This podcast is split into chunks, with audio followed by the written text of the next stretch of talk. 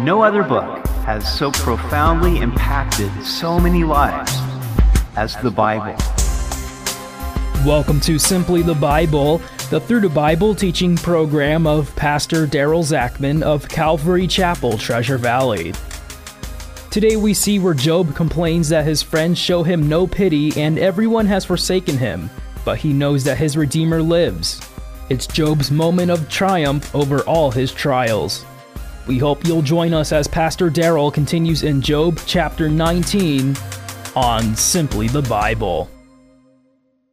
Job now answers his friend Bildad, who had given Job a sharp description of hell, where he was convinced Job was heading. We continue in Job chapter 19. Then Job answered and said, How long will you torment my soul and break me in pieces with words?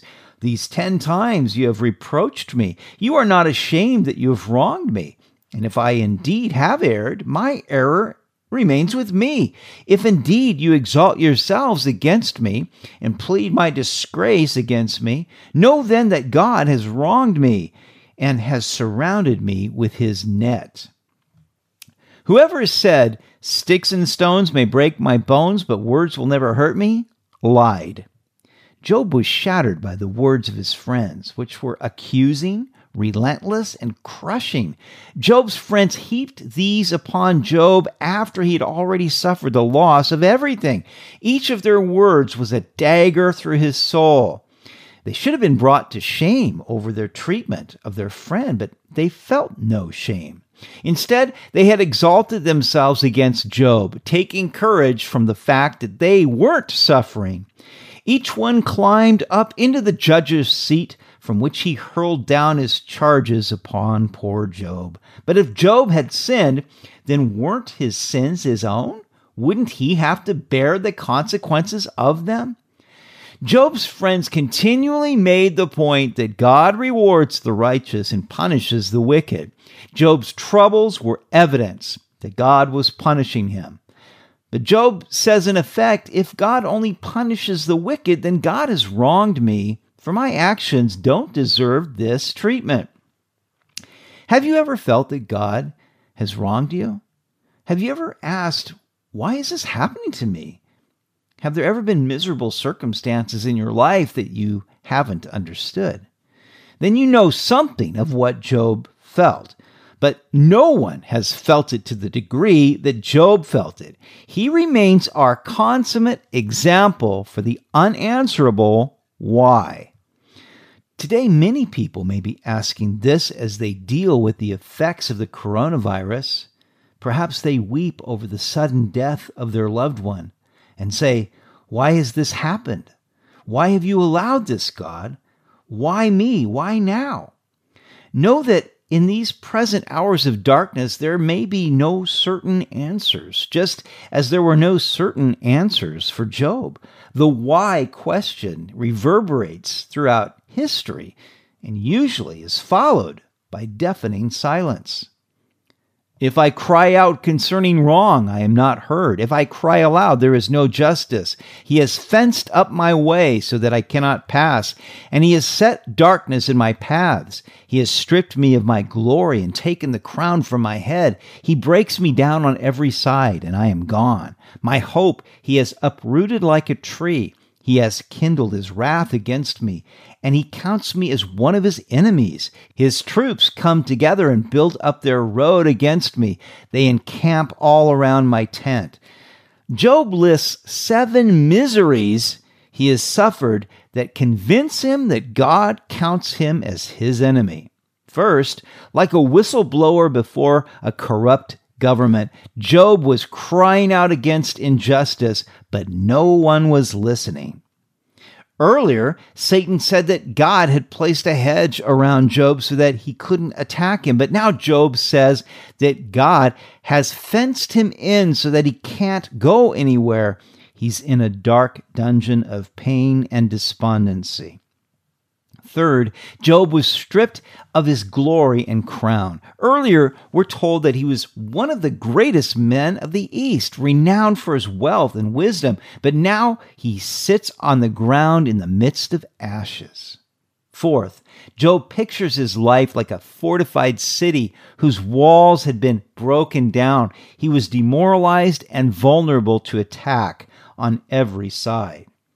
Fifth, Job's hope has been uprooted like a tree. There's no chance of him ever enjoying health or prosperity again. Sixth, Job can only conclude that God has become his enemy.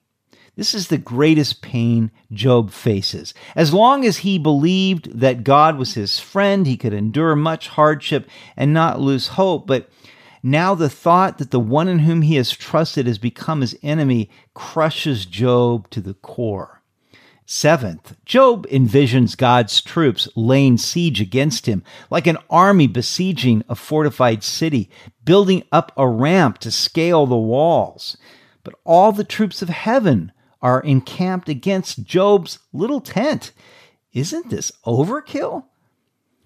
Verse 13 He has removed my brothers far from me, and my acquaintances are completely estranged from me. My relatives have failed, and my close friends have forgotten me. Those who dwell in my house and my maidservants count me as a stranger, and I am an alien in their sight. I call my servant, but he gives no answer. I beg him with my mouth. My breath is offensive to my wife, and I am repulsive to the children of my own body. Even young children despise me. I arise and they speak against me. All my close friends abhor me, and those whom I have loved have turned against me. My bone clings to my skin and to my flesh and I have escaped by the skin of my teeth.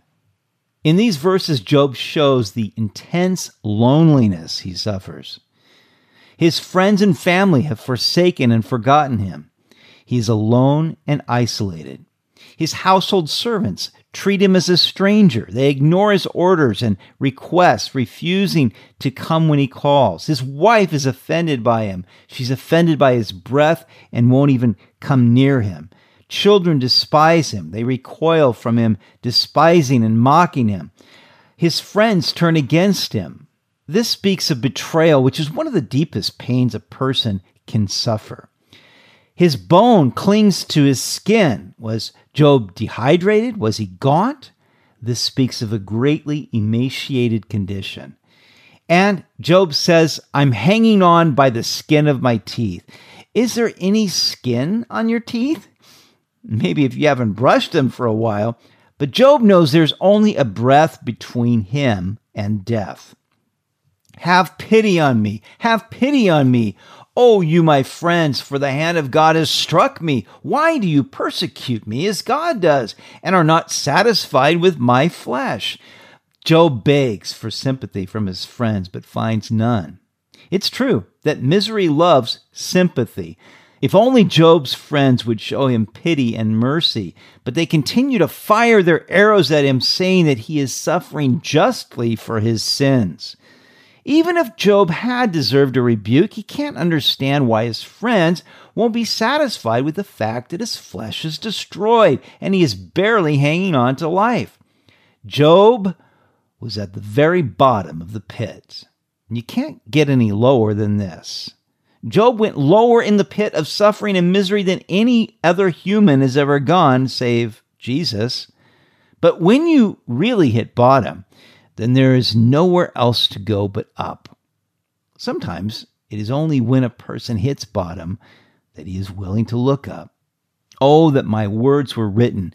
Oh, that they were inscribed in a book, that they were engraved on a rock with an iron pen and lead forever. For I know that my Redeemer lives, and he shall stand at last on the earth. And after my skin is destroyed, this I know that in my flesh I shall see God, whom I shall see for myself, and my eyes shall behold and not another. How my heart yearns within me. If you should say, How shall we persecute him, since the root of the matter is found in me? Be afraid of the sword for yourselves, for wrath brings the punishment of the sword, that you may know there is a judgment.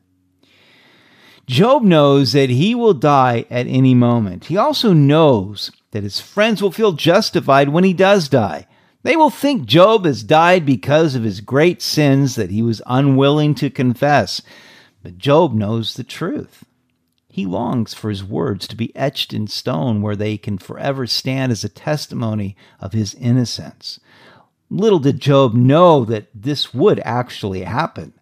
His words may not be written in stone, but they are written in the canon of Holy Scripture. And the fact that we are recalling them today proves that Job's wishes were answered. Now, Job relates his epic statement of faith. This is Job's climax of triumph. It is from the pit of utter despair that he rises to take hold of faith beyond his circumstances, beyond his accusing friends, and even beyond life itself. For I know that my Redeemer lives, and he shall stand at last on the earth. And after my skin is destroyed, this I know that in my flesh I shall see God. By faith, Job knows that in the end, after he has died, there will come the day when God comes to his defense. God will be to him a kinsman redeemer, a close relative who vindicates him and delivers him from all his accusers. In his flesh, Job will see God. His faith reaches beyond his present darkness, beyond the grave, even to the time of a future resurrection, to when he will be able to see God in the flesh. Now, how can Job make such a statement? How can he know that God will be his Redeemer in the form of God the Son, the kinsman Redeemer, who delivers us from the accusations of sin and Satan? No doubt this is the greatest mystery of all. We can only say that it was a bright ray of divine insight. It's like when Peter declared before the other apostles that Jesus was the Christ, the Son of God, and Jesus said to him, Blessed are you, Simon, for flesh and blood has not revealed this to you, but my Father who is in heaven.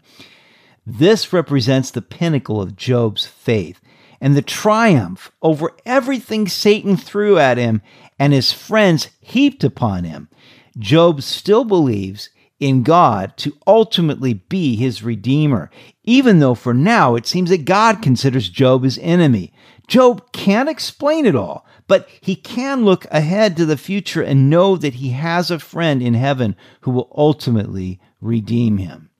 And Job then warns his three friends Be afraid of the sword for yourselves, for wrath brings the punishment of the sword that you may know there is a judgment.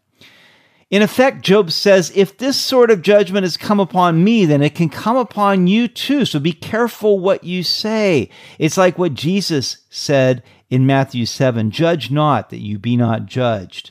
For with what judgment you judge, you will be judged. And with the measure you use, it will be measured back to you. It's so easy for us to look upon the plight of those who suffer from our easy chairs and make snap judgments. But we must remember that God sees all and rewards to each person according to what he has done. No one escapes the sword of God's wrath and judgment except those who take refuge in the Redeemer, Jesus Christ, who saves us, not because we are worthy, but because of his grace. You've been listening to Simply the Bible, the Through the Bible teaching program of Pastor Daryl Zachman of Calvary Chapel, Treasure Valley. For more information about our church, please visit our website at calvarytv.org. To listen to other episodes, go to 941thevoice.com or check out our iTunes podcast. If you have any questions or comments, please contact us through our website Tomorrow, we'll see where Job's friend Zophar speaks a second time, ignoring Job's pleas for pity. Instead, he rebukes Job by parading before him the terrors against the wicked. We hope you'll join us as we continue in the book of Job on Simply the Bible.